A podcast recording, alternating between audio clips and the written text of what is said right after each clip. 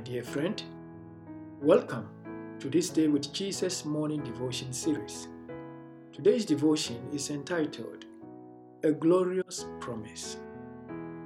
There is an exalted position for the Laodiceans should they overcome their lukewarm attitude. To the one who is victorious, I will give the right to sit with me on my throne, just as I was victorious and sat down with my Father on his throne. Whoever has ears, let him hear what the Spirit says to the churches. The ruler of the creation of God will rule with the overcomers of the Laodicea church. That means the future is glorious for the church community. Regardless of how far the church had fallen, the Spirit continued to minister to their hearts, encouraging them to look up to the glorious promise of Christ. The message to the church is so relevant, especially in today's Christianity, where many seem to exhibit lukewarm syndrome.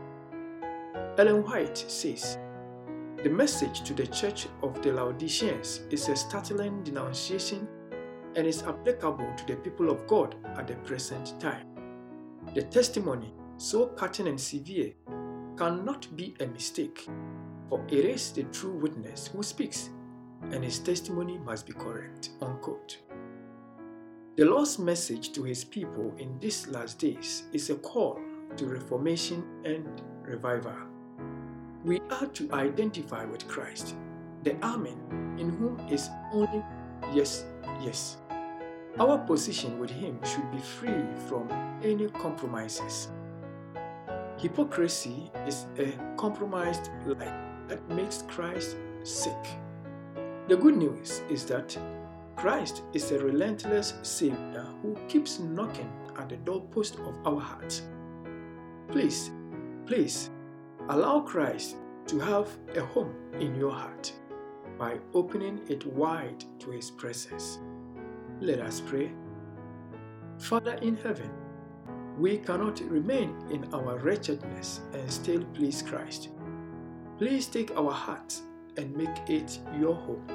In Jesus' name we pray. Amen. Jesus, Jesus, how I trust Him, how I proved Him more and more. Jesus, Jesus, precious Jesus, oh, for grace to trust Him more.